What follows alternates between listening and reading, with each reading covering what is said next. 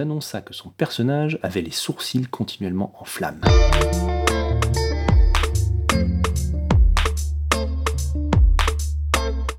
C'était l'époque où White Wolf régnait en maître sur le renouveau des jeux de rôle. Nos MJ favoris nous faisaient l'un une campagne vampire, l'autre une campagne loup-garou, et les deux une campagne mage. Un jour, l'envie leur prit de mêler un peu tout cela, et nous nous retrouvâmes avec ce choix dantesque, pouvoir jouer un vampire, un loup-garou ou un mage. Ma préférence ayant toujours été pour ce dernier, je ressortais mon mage de son placard, avec l'accord du MJ, pour le faire intégrer cette histoire. Mon personnage se retrouvera donc entouré d'un vampire, Tsimish, si ma mémoire est bonne, d'un loup-garou de la tribu des Fianna et de nombreux mages. Il faut croire que je n'étais pas le seul à les préférer aux dents pointues, avec ou sans poils. Plus précisément, un des mages était spécialisé dans la matière. Un autre était une sorte de moine combattant au bâton, tandis que l'autre était un personnage fraîchement créé qui venait de rejoindre notre déjà bien grand groupe. Sans doute, afin de compenser son inexpérience, nouveau parmi ce groupe de vétérans, il décida de maîtriser les éléments et de se faire appeler le maître du feu. Pour souligner cette maîtrise, il nous annonça que son personnage avait les sourcils continuellement en flammes ça en jetait sévèrement. Nous nous retrouvâmes tous à enquêter dans une boîte de nuit contrôlée par des vampires, pour une affaire dont je serais aujourd'hui bien en peine de donner plus de détails. Bientôt arriva le moment tant attendu pour le jeune joueur que j'étais. En effet, de menaçantes silhouettes humanoïdes déboulent dans la boîte et commencent à nous attaquer, faisant fuir la frêle populace humaine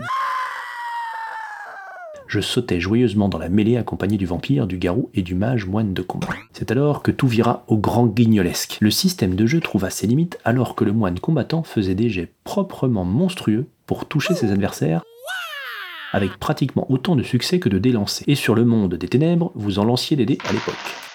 Autant dire que chaque coup touchait un point vital, le cœur, la nuque, le nez, que sais-je. Juste après, et ce pendant plusieurs tours d'affilée, les jets de dégâts qui suivaient étaient inversement aussi incroyables. Aucun succès ou presque ne venait conclure ces touches magistrales.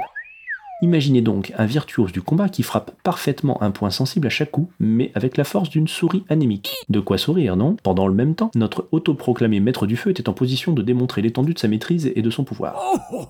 Le jet qui suivit fut un échec critique retentissant. Imaginez donc notre impressionnant personnage aux sourcils en flammes qui s'avance avant de s'écrier Je suis le maître du feu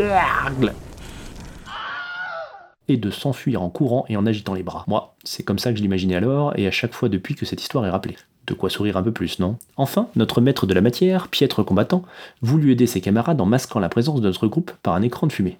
Il lança sa magie avec un seul succès. Il fit donc apparaître de la fumée, environ un centimètre cube. Difficile de tout s'y camoufler, n'est-ce pas? Lors de son deuxième tour d'action, il voulut très louablement aider son jeune collègue, le maître du Ouyouyouy Sabrul, et fit apparaître de l'eau au-dessus de sa tête. Cette fois, les succès correspondaient à un mètre cube d'eau, autant dire plus que suffisant pour éteindre ce petit incendie. Imaginez une tonne d'eau, 1000 kilos, qui se déverse sur ce personnage en flammes au beau milieu d'un âpre combat. De quoi doucher toutes les ardentes ardeurs, n'est-ce pas?